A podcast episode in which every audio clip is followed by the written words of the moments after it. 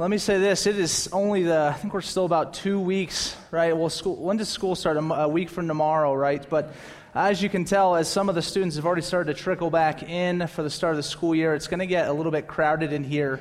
And so, what we're going to need you guys to do is when you come in, is kind of squeeze tight and pretend you like each other. And, uh, and that would be really helpful for us, okay? Uh, in order to help us get there, we have a tradition here that we do every time that we get started. And what it is, is that we really believe in remembering people's names here at the church. So we do this kind of re greet moment, right? And you turn around and you say, hey, my name is whatever, and you go back and forth. Um, and then you probably forget the name the second you hear it. Okay, so what we're going to have you do is turn back to the people that you just met, and instead of reintroducing yourself, you have to tell that person their name. Okay? And if you did forget, well, we preach repentance and forgiveness. Okay, so go ahead and do that now.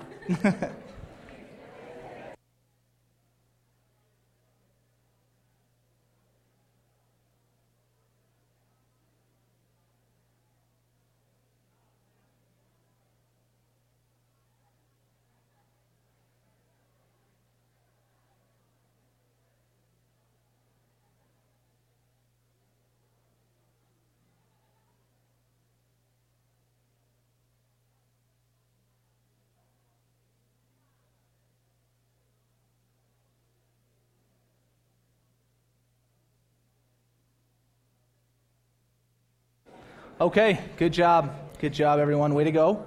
Did anyone fail miserably? Like it just got super awkward. There you go. Okay. So, for those who failed miserably, uh, and you're not alone, clearly, if you ever come back, if this didn't scare you off, you know next week now to pay attention, okay? Um, and actually love your neighbor. All right, so um, what we move into now is, uh, is an announcement for you, and I don't really have anything specific. All I want to point to is we have a, an event card, which I actually forgot to bring up here with me. It's got everything that we do for the entire month on it. If you haven't grabbed one yet for this month, you can grab one on the way out. And we will have, uh, we'll have September's coming up either next week or the week after for you to follow along with all those events. But if you have any questions, you can just look on that thing, and that'll take care of you. The last thing we do before we jump into the Word is we actually pray for another local church here in our city. Um, we do this, and this is, this is something we do every week, and it's really important to us. When we moved here to plant this church about three years ago, we knew that we were part of the gospel answer for this city, uh, but we didn't think we were by any means supposed to be the whole thing. And so, what we like to do is pray for other churches in town that we know, that we love, uh, and that we just want to see the gospel flourish at. So, I'm going to pray for my friend Mike Ferlazzo over at New Life, which is a, it's a church that is primarily focused to NAU students, and with a lot of students coming back next week and, and moving forward. Let's pray for them and, and their preparation. Heavenly Father, we thank you for your grace. I thank you for Mike. He is an awesome guy. It's been a pleasure for me to learn from him, to get to know him, and to see his passion for NAU. Thank you for each and every student that has come to know you through their ministry over there. We pray for his whole staff, God. Would they experience gospel encounters and transformation in their own hearts that they could then minister to those who would be part of their fellowship? God, would you give them uh, gifts and evangelism and tools, God, that they could preach the gospel in a bold and effective way? And God, we pray that in their preparation, them being about a week or so out from just chaos, uh, God, we pray that you would guide them, give them wisdom, be the lamp unto their feet. Heavenly Father, we thank you. We ask that you would speak to us today. We know that without the Holy Spirit moving, there's a good chance we don't learn anything today. And so, God, please uh, just set your footprint in this place and teach us and change us. It's in your name we pray. Amen. Okay, turn your Bibles to Mark chapter 11. Okay, if you don't have a Bible, don't feel weird about this. We have free Bibles that we're going to bring down the aisles. Just slip your hand up. Don't feel weird about this. We do it every week. If you don't have a Bible, hand raised. There you go. And we'll start passing these out. Follow along with us. Mark chapter 11. Mark is the second book of the New Testament, so kind of turn to the second half, and you'll find the book right after Matthew, right before Luke, and you can turn there and turn to chapter 11. Now, let me give us a little recap, and every time I get up here, I, I like to do that because I think we are looking at a text that is meant to be understood as a whole. It's a narrative, it's a story, and so, like any good story, the story builds on itself. And so, for the last, really since chapter 8, we've kept talking. I'm going to keep hammering it into us because I think it comes to a really neat point today is that there is more than just knowing who Jesus is involved in the Christian walk. It's not just about identifying Jesus as the Messiah. It's about believing and following him. In chapter 8, God the Father comes down from heaven and says, This is my son, Jesus. Listen to him. And so now there's this movement for do you want to be a disciple of Jesus? If the answer is yes, there's a following component right? There's a okay let me let me track with what you're saying and then i'm going to go and try and live out what jesus commands of his disciples and that's where we find ourselves a few chapters into this turn in the gospel of mark. Last week okay last week we had jesus asking two different people two different sets of people one question. The question was what can i do for you? Or what do you want me to do for you? And he asked it to, to, to two of his closest guys james and john who were of his inner circle and then he asked the same question to blind Bartimaeus. And we were able to compare and contrast these two stories to point to what is God asking of a disciple? What type of faith is he pointing us to?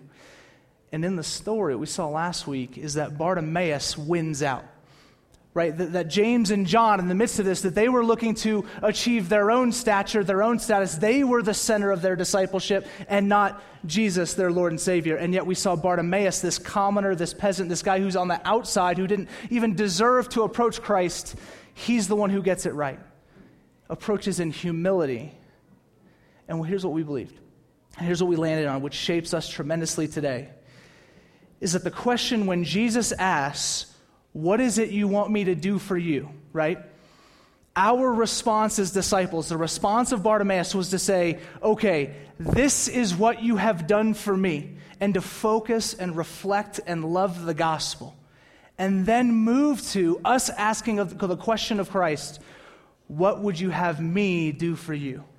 You understand? There, there's this switch where Jesus asks them the question asking about faith, trying to find out where they at with the gospel. And our role now as Christians is to step back and to say, okay, man, I'm going to analyze, I'm going to think through, Jesus, what have you done for me? What have you accomplished?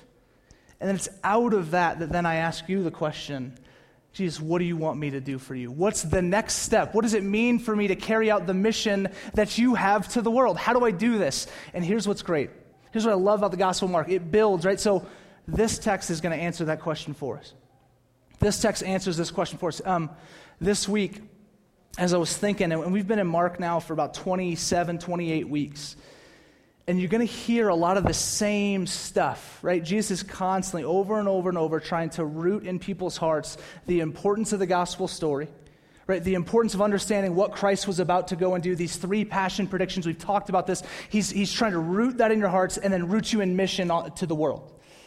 Today is no different. We're going to hear much the same. And so I want to give us somewhat of an encouragement and a charge of why our hearts should kind of step forward and connect this morning instead of maybe saying, well, yeah, I've heard this.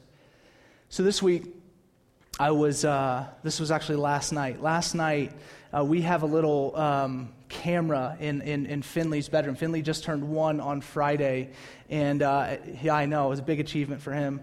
And um, ate cake for the first time, super cute, walking around. He's just a little stud. But um, anyway, so he's sleeping last night in his, in his uh, cage. That's, nope. crib. Call it a crib. Cage. You guys are like, wow. Uh, you look at that thing though, if you ever see a crib, it looks like a jail cell. Like it's, I fully expect walking in one day, he has a cup just like going, you know, like one of these things just rattling away. But the reality is I walk in, or I mean, I'm sorry, I look in on the camera and he's laying there and he starts tossing and turning. My wife and I are like, ah, oh, gosh, it's 11, he's going to wake up one of us is going to have to go. Verdi's really thinking, like, yeah, right, I'm going to have to go. And, and, I'm thinking, I'll be lazy. And so then, um, we're thinking, what's going to happen? Is he going to wake up? And here's the thing Verdi, and we've talked about this before, has his little lovey is called Mr. Bear, okay? Because we're clever. It's a bear. And so um, he, if he doesn't have this, he will wake up and he gets really frustrated, and sometimes it will fall out the crib and it'll push through the jail wall cell, you know, the cell door, and, and falls to the ground, and he can't reach it, and he starts to freak out. So here's what happened it, it falls into the crevice in between the wall of the room and the crib, and all that is sticking up is, is the little bear's arm right? I mean, just full cliffhanger, right? And, and, and so, uh, we're, we're, is he going to find him? Is he going to find him? So Finley's, he, you can see he's rummaging around, and finally you see the hands meet, right? He's, yeah, it's, it's as cute as you're thinking. And so he bends down and he pulls up Bear and rescues the bear from the pits of despair. Okay? Yes, yes. If you're not catching on, okay, my son is the Jesus figure in the story. Okay? And I'm, I'm literally processing through this. And here's what happened He pulls up the bear and he immediately brings it to himself, and he's a baby, so he begins to eat him, and then, and then just is snuggling and falls asleep just like that. And here's what I got to see as a father I got to stand in and I got to see the delight of my son as he brings this bear up and then is reconnected with it. Okay? That, that, there was this gap, and this may sound silly, but you got to see the joy. Imagine the joy of him. Where is he? Where is he? And he pulls him up and he brings him back to himself, and that brings peace and joy and delight to my son's heart.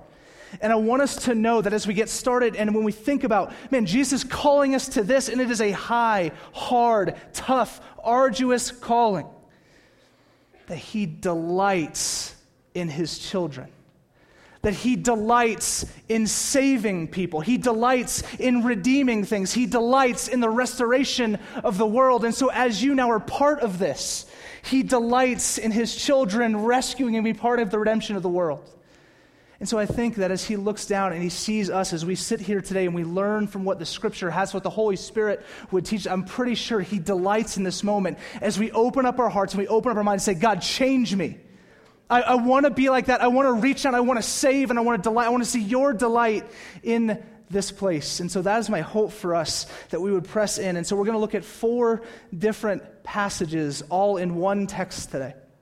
Four different passages in one text. First, the triumphal entry, which many of you have heard about, perhaps, right? Riding in a donkey, we'll talk about that. And he's going to uh, go to a bare fig tree and he will curse the fig tree. Then he's going to walk into a temple and he's going to clear the temple, and then we'll land with him returning to the fig tree and some final lessons. And all of this, I think, helps answer the question Jesus, what do you want us, your church, what do you want me, your disciple, to do since you've done such great things? Since you lived the life I couldn't live, since you died the death I deserve to die, since you rose on the third day, because all of this is true now, what do you ask of us? And let's go. Verse 1. Now, when they drew near to Jerusalem, to Bethphage and Bethany, at the Mount of Olives, Jesus sent two of his disciples and said to him, Go into the village in front of you, and immediately as you enter it, you will find a colt tied, one which no one has ever set. Untie it and bring it. If anyone says to you, Why are you doing this? say, The Lord has need of it and we'll send it back here immediately. Just, just picture this story for me. Hey, there's going to be this cult, right? And you're supposed to go into town and you're supposed to walk in and just find it. This is that classic, hey, God told me this thing, which 95% of the time is inaccurate and it's just someone trying to. Ladies, if a fella comes to you and says, God told me we're supposed to be together, don't say yes, okay? Unless he's that 5%, which then ask me and I'll tell you, okay? Because it's probably, and also just sweet nugget for you. If a guy shows up and says, I want to go on a date and brings along a guitar, that's also a no, okay? Okay, the whole up on a mountaintop with a guitar on a first date thing, you run, girl. You know what I'm saying? All right. Verse 4. And they went away and found a colt tied at a door outside in the street, and they untied it. It worked. And some of those standing there said to them, What are you doing untying the colt? Verse 6, they told them what Jesus had said, and they let them go. Okay, so here's where we're at. We're, we're, at the beginning of the end here. We're at the beginning of the end. Jesus is making this final trek. He's like, okay, guys, we've done a lot of teaching. We've got a lot of the word out there. It's time to make kind of that final push. And so they start moving towards Jerusalem. And this is what's happening on the walk. And he says, go out there, find this colt. Someone's going to say, that doesn't seem right. Whatever. Just tell them what I said. Bring it back here. And it all works. The plan is in motion. Let's keep going. Verse 7. And they brought the colt to Jesus and threw their cloaks on it, and he sat on it. And many spread their cloaks on the road, and others spread leafy branches that they had cut from the fields. And those who went before and those followed were shouting, Hosanna! Blessed is he who comes in the name of the Lord. Blessed is the, king, the coming kingdom of our father David. Hosanna in the highest. And he entered Jerusalem and went into the temple. And when he had looked around at everything, as it was already late, he went out to Bethany with the twelve. So the triumphal entry. Jesus riding in on this colt, this foal of a donkey, riding in as a king. Now, when we often look at this story, what people will do is they'll look at this one passage and they'll juxtapose, they'll contrast this story with the people uh, at the Sanhedrin yelling, Crucify him, right? And these are the two, they're often like, okay, well, you've got this crowd here. How fickle is man? Now, the reality is, is man, man is pretty fickle, and we do make terrible decisions and we do wish wash from time to time. But the reality is, is these are probably different crowds. And the deeper reality is that these people, as they exclaim, Hosanna, glory to God in the highest, glory to the kingdom, the coming kingdom of David, they're actually probably not worshiping him correctly. And here's what I mean by that. When they're exclaiming Hosanna, they're saying, Save us now. Fix this now. They're still thinking, like they thought the whole time, that Jesus has come to th- overthrow the Roman government, to place the Jews back in control of their land, to give them everything that they had hoped for for thousands of years. And he's not coming to do that. We found over and over and over in the Gospel of Mark, they say, no, listen, actually, I'm going to come and I'm not, I'm not going to war here. I'm not going to battle. In fact, I'm going to lay my life down. The Son of Man will be crucified and be raised on the third day. He's talking about a whole different type of ballgame. And again, you still have these people who are still missing it, still hoping that he will allow the Jewish people to rise again, overthrow the Roman government, and be in control once more. He's like, What? You're, you're, missing it. Not what I'm going for. And we know this that he has not come to bring war, but to bring peace as he rides in on a donkey. How often do you see a king riding in on a donkey? It does not happen. I asked a guy this week, I said, Hey, generally, what do you see kings riding in on? And he went with elephant, okay? And I said, You've seen too much Aladdin, right? What, what normally, what would you think a king would ride in on? Wow. Come on. There it is. Thank you. Ingrid, was that you? Was that? Yes, Ingrid. Ingrid, everyone. Ingrid's leaving this Sunday, so last Sunday. Head, yeah, she'll be back, though. She'll be back. They'll always come back. Um, and uh, no, he, he would come in on a horse. So there is, a, there is an intentional decision made by the Savior of the world here to say, man, I could come in on a horse since I'm that king that you're expecting me to be. But no, he says, you know what, go get that colt. Let me ride in on this very kind of this ugly, you know, silly looking donkey. Donkeys symbolize peace, horses symbolize war. This is a fulfillment of Old Testament prophecy. Zechariah 9 9. If you're not familiar, I'll read it. Rejoice greatly, O daughter of Zion. Shout aloud, aloud, O daughter of Jerusalem. Behold, your king is coming to you, righteous and having salvation is he, humble and mounted on a donkey, on a colt, the foal of a donkey. And so Jesus is saying, Listen, okay, I'm, I'm coming.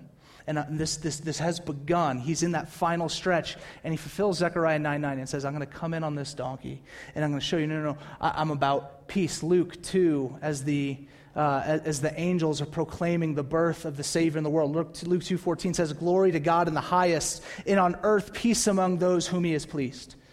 Okay? And so he's saying, okay, the fulfillment. Jesus here now, he is bringing peace, but he's going to do it in a way that doesn't make sense to the people. And so again, there's already this continued frustration with the Jewish people, with the people that has been his people for thousands of years. And that is going to be very important. Let's keep going. Verse 12.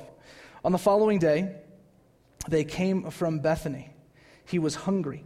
And seeing in the distance a fig tree and leaf, he went to see if he could find anything on it. When he came to it, he found nothing but leaves, for it was not the season for figs. And he said to it, May no one ever eat fruit from you again. And his disciples heard it. So they, they overhear. So here's this is a strange story when read by itself. Jesus wakes up, he's a bit hungry, okay? There's no mix, there's no McDonald's, there's nothing close. And so he says, All right, well, there's a fig tree. Let's go there. Maybe we can get some figs. And he approaches the fig tree, and the leaves have begun to bloom, but the figs have not yet.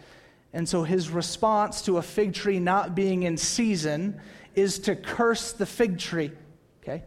This seems like an overreaction, right? This seems like, what did the tree ever do to you? Right? All it did was not yet bring about its harvest. And yet, Jesus is going to, in this moment, curse this tree. What is he doing? Has he just lost it? Has the pressure gotten to him? Or, probably more likely, he's approaching a fig tree. And if you are familiar with your Old Testament or throughout the history of Israel, a fig a fig tree was a symbol of the nation of Israel. And so, what he is calling this is metaphor, him again pointing to listen, Israel, my people, the people I've called to myself, I had a plan and expectation for them to be blessed, to be a blessing, to go to the world, to be changed by my story and by my power, and to go and to present that to the world, but they've not done it. They failed. And so, he curses the tree. Again, this will be important as we keep going. Verse 15. They came to Jerusalem, and he entered the temple and began to drive out those who sold and those who bought in the temple. And he overturned the tables of the money changers and the seats of those who sold pigeons. And he would not allow anyone to carry anything through the temple. And he was teaching them and saying to them, Is it not written, My house shall be called a house of prayer for all the nations? But you have made it a den of robbers. And the chief priests and the scribes heard it and were seeking a way to destroy him, for they feared him because all the crowd was astonished at his teaching. And when evening came, they went out of the city. So Jesus goes to visit the temple.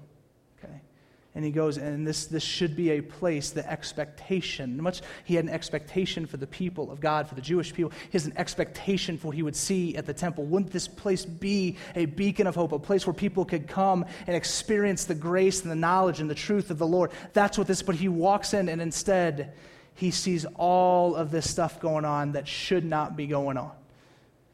That this place had become a place of commerce not just that it was about commerce, because in fact, even like pigeons, they would actually sacrifice pigeons. I mean, some of these things are actual useful things in the temple. It was what was going on with the presence of them. There was corruption. There were Pharisees. There were elite behind that that were getting financially con- contributed because of it. There were all sorts of just messy, messy things because of this. And it was taking away from the mission and the purpose of the temple of God. And so Jesus he doesn't snap because he's Jesus. And so everything is perfect and righteous, but he gets fuming and he runs around and starts throwing over tables. Fat, you see, in the, and the guy fashions a whip, starts whipping people and stuff. It's just crazy in there. This is not what we're used to seeing of Jesus, which is so interesting because we just came off of him riding in a donkey proclaiming, I'm a king of peace. And then he steps into the temple and starts throwing stuff everywhere. This is contradictory, it seems. Yet we step back and we think about what this means for Jesus to walk into this place, to have such an expectation for what this place was supposed to be. We all have brokenness in our lives at some level. Maybe everything's perfect for you right now. Maybe look a week ago, a month ago, five years ago, somewhere there's brokenness. If it hasn't come yet, it probably will. We've all got that, okay? And we hate it. And we hate seeing it. We hate seeing the pain of this world, the brokenness of this world. You, you turn on the news, and it's just a, a, a gut shot over and over. And it's like, man, this is what is wrong. You watch another clip, another video, turn on the news, it's just all bad. And our hearts break over the brokenness of this world and we long that something would change, that there would be something that could bring about a difference, a change in this world. And Jesus, think about this the, the one who created all of us, the Savior of the world, the one who spoke this thing into existence. And he's saying there's brokenness, and he's known this since the fall, but he's inaugurated this plan. He's given the world these tools, these things that they would know him, that they'd repent and they'd find God, that there would be peace amongst the land, and yet they continue to abuse it. They continue to pursue things that just lead to more and more brokenness. And so you expect Jesus, the Savior of the world, the Creator of the world, walks in and sees everything He has planned being used for personal gain and not for pointing to the one true Lord. This would be a rather frustrating situation, I would think. Okay. See, I'd like to think that I could relate with him. Like, I think we're supposed to relate with Jesus here. I think we're supposed to say, yeah, man, that's, that's no good. And, and I think maybe at a certain level I do, but I, I don't think I get it. I, I don't think I can fully comprehend how much this scene, what he sees in the temple, this swap meet of a thing, breaks the heart of Jesus. I don't, I don't think that we get it. John, the Duncans, love them. Jono and Katie. One time talking to Jono, and they purchased a dog recently. It is a female dog named Kendrick, so probably really a male dog. And, uh, and they said to me once, you know, I think it was me and Anthony, a couple other parents standing around. And Jono says, Oh, no, I get that. Kendrick just does this, this, and this. I said, Oh, oh your dog is the same as my infant that wakes up nine times a night right? And this was like six months ago when Finley was still just a total jerk, right? I mean, it was just. And, and so John was like, no, no, I get it. I told him, like, no, you don't, man. You don't get it. A dog, you just, hey, go run, right? Okay? Find something to eat, okay? I think that I can relate with Jesus here, but I can't. And you can't. Because you didn't create the world. And, and you don't know the brokenness that what's happening in this temple is leading to. But man, our prayer should be that we do. I want to be able to read this scene. I want to be able to read this passage and then be able to apply that to my world and be so brokenhearted about the things that I see and the, the stories that I hear. And I think I'm, I'm somewhere in the mix, but man, I am, I'm not close. But until we become a people, listen, until I become a disciple of Jesus, that can truly, as much as I can see and step into the brokenness of this world, the mission of God to redeem all of it doesn't seem all that great. And so this I think this needs to be a moment for us. This is kind of even a break. I think it has to be a moment for us to step back and say, okay, maybe one of the things that Israel got wrong was they just didn't think sin was all that bad. They didn't think that the lack of peace, the lack of shalom, the brokenness of the world was all that bad. They didn't take the calling that they were blessed to be a blessing to go and change the world because the world needed God. They didn't believe it because they didn't think it was that bad to begin with. And, church, if we don't begin to open up our eyes and see, man, the things that are happening in our world are terrible, terrifying, and destroying the lives of men and women all over the world, then, man, we will have no business being part of God's mission. I don't know what that was, but I liked it. That was, that was good, brother. I need you to travel with me. We're just going to follow me around.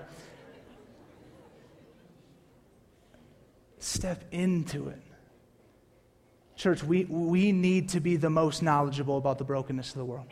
We need to know what's going on. We need to step into the conversations where there's brokenness. We need to step into the conversations where, where there's pain we need to be part of this dialogue. And, and it's all it's rampant okay? Social issues racism okay? Disparity gender inequality on and on and on. Abortion okay? On and on. We need to step into these. This is brokenness and the answer is what god has called.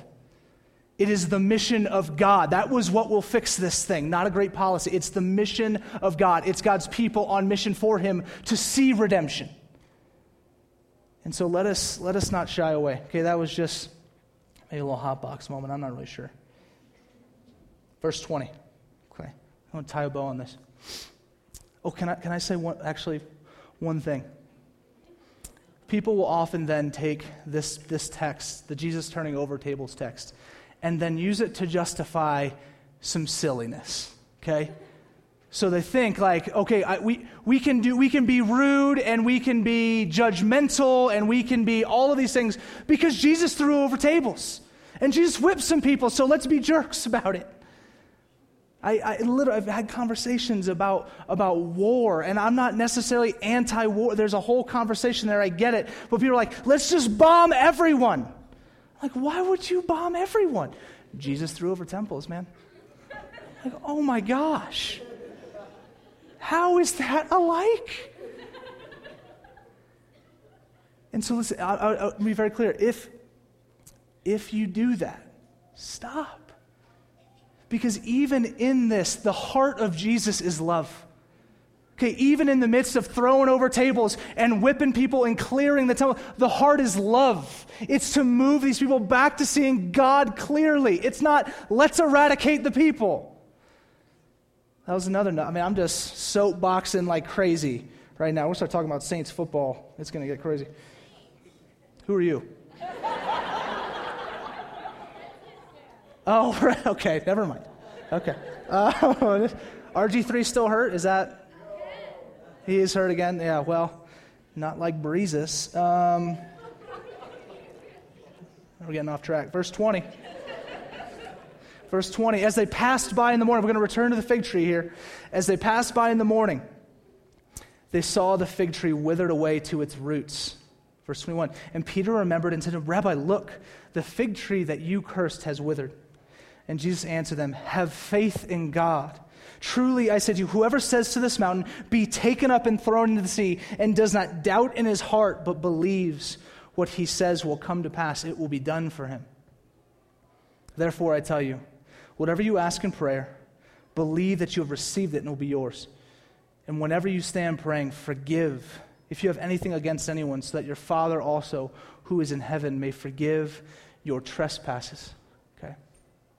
So they leave the temple. They've had this really intense moment. This, this step further into the brokenness, not just of the world, but the brokenness of the mission of God. That, that, that it just wasn't working out. Israel, you were supposed to do this, and, and here's where we've landed. Okay, so he's coming up out of that. And it's bookended by two stories about this tree the front end story where he curses the tree, and then this tail end story on the other side of this temple. So clearly, this, this is Israel, right, guys? The fig tree is Israel. He's saying, I, it's not working out.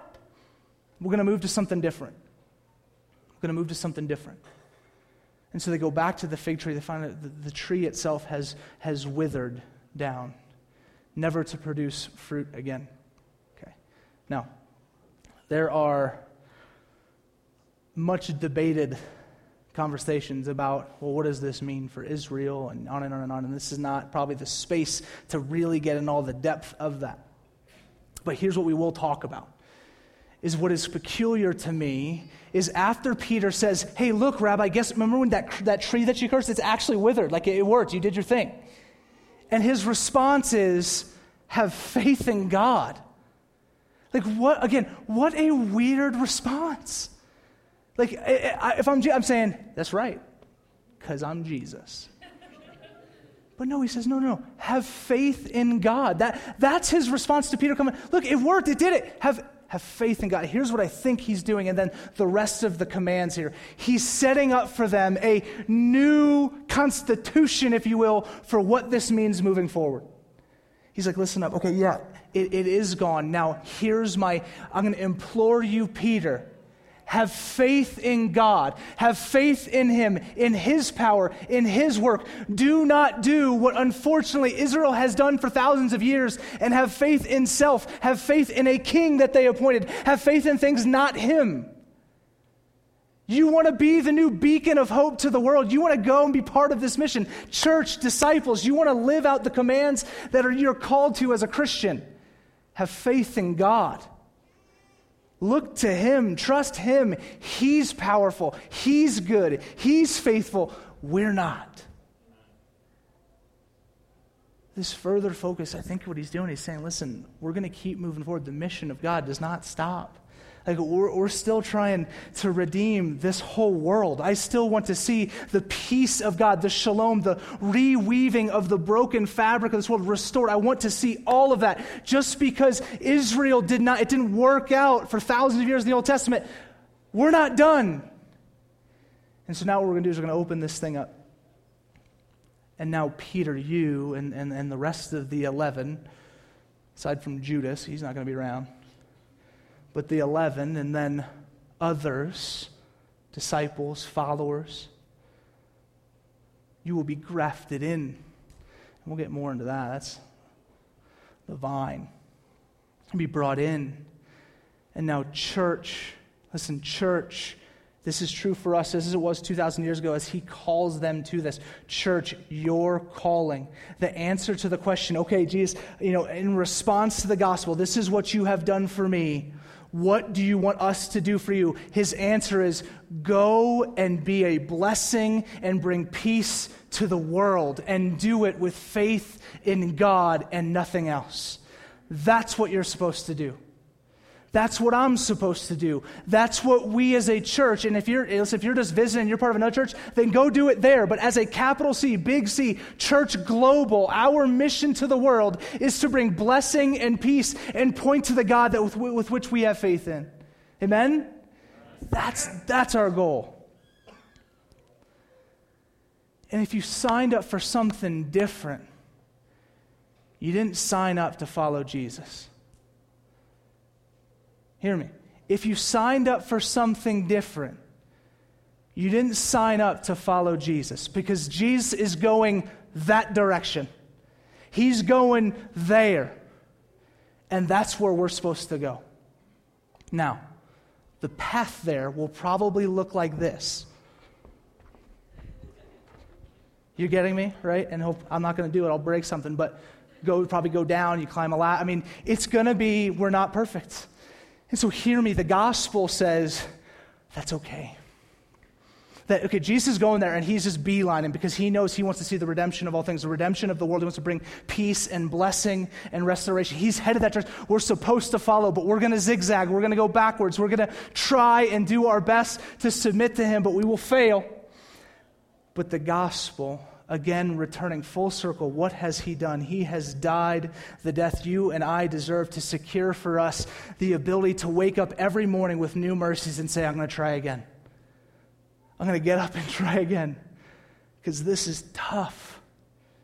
This is tough, but I am, at the, at the end of the day, my goal have faith in God, have faith in God, trust Him, believe Him. And then you know what? All the external, I, I truly, if you and I love Jesus, we hate the brokenness of the world, the mission stuff just kind of falls in line. And so let us, let us just live this out. Let us, let us step into the mission that God has had since the beginning of the world. Right? Since it all fell and got all messed up, there's been this one mission, this one narrative, and we're all part of it. And I'll say this even if you're here and you're not a Christian, like you're just visiting, you got dragged here or whatever it was, you know, I would say someone promised you lunch, okay? If you're here because of that, I want you to know, like, regardless if you believe it or not, you're part of that same story. That you're, you're somewhere underneath that narrative, you're somewhere underneath that banner. That's just the truth my hope and desire is that some, at some point, if not today, you'd look up and say, Well, no, I, I do know it. That is, that story is my story. And I want to be involved. And, and I believe what Christ has done. When I think back and I begin to, okay, I mean, this is what Christ has done, so what can I do for you? And let us move church on mission. And so here's where I want us to land, and we're going to move into a time of reflection in just a moment. But here's what I want for us, okay? I want for us to sit. I want us to fulfill the calling of the church, which is go to the world, blessing, He has peace, all this stuff, right? But for the reflection time, what I'd like for us to do is sit and really analyze this couple questions, okay? First, if you're here and you're not a Christian, I'd love, and we talked about the same thing last week, to just sit and try and consider what has God done for me? And, and I don't know how much you believe of the story of the Bible. I hope it's a lot. If it's not, then sift through the realities, the, the, the struggles of that. What has God done for me? If you're here and you're a Christian, here are my two questions. Um, what is broken about my world? Okay. And, and, I, don't, I don't necessarily want you to go global here, uh, because I'm sure there's stuff right here. Right, what is broken about my world? What's going on in my own heart? What's going on in my own life, my family, my circle of influence, my job, my city? Okay? What's going on? And, and really sit in that for a bit. Sit in the brokenness and then say, okay, if that's true, sit in the calling of God to be the answer. Through the power of Christ, faith in God, not by your own strength, but your call to step into the mission of God and fulfill and fix each aspect of that brokenness. I've got a buddy, his name's Jim Mullins, pastor down in Tempe, and he does this little, this little exercise. This is the last thing I'll give you. And uh, he'll sit there and he'll write down all of the broken things in his life, in his neighborhood, in his city, stuff that he has around him, all of them, and put them all on index cards.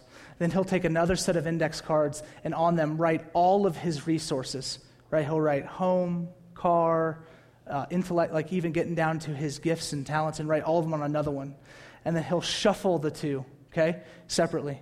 And then he'll pick one from here and one from here, and he'll say, okay, a problem in my city is this. A resource I have is this. And he will just sit there and dream and pray about how he can use his resource to help meet that need in our world. Now, I'm not saying you have to do that exercise, but church, we need to sit in the reality that this world is broken and the reality that God has called you, Christian, you're following Him. That's your calling to step into that brokenness and be part of God's answer for it. Amen? Let's pray.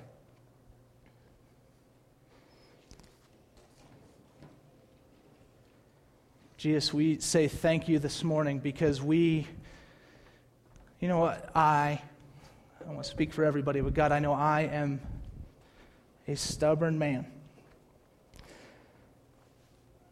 God, I often think I know the path and course of my life, that I've got things figured out.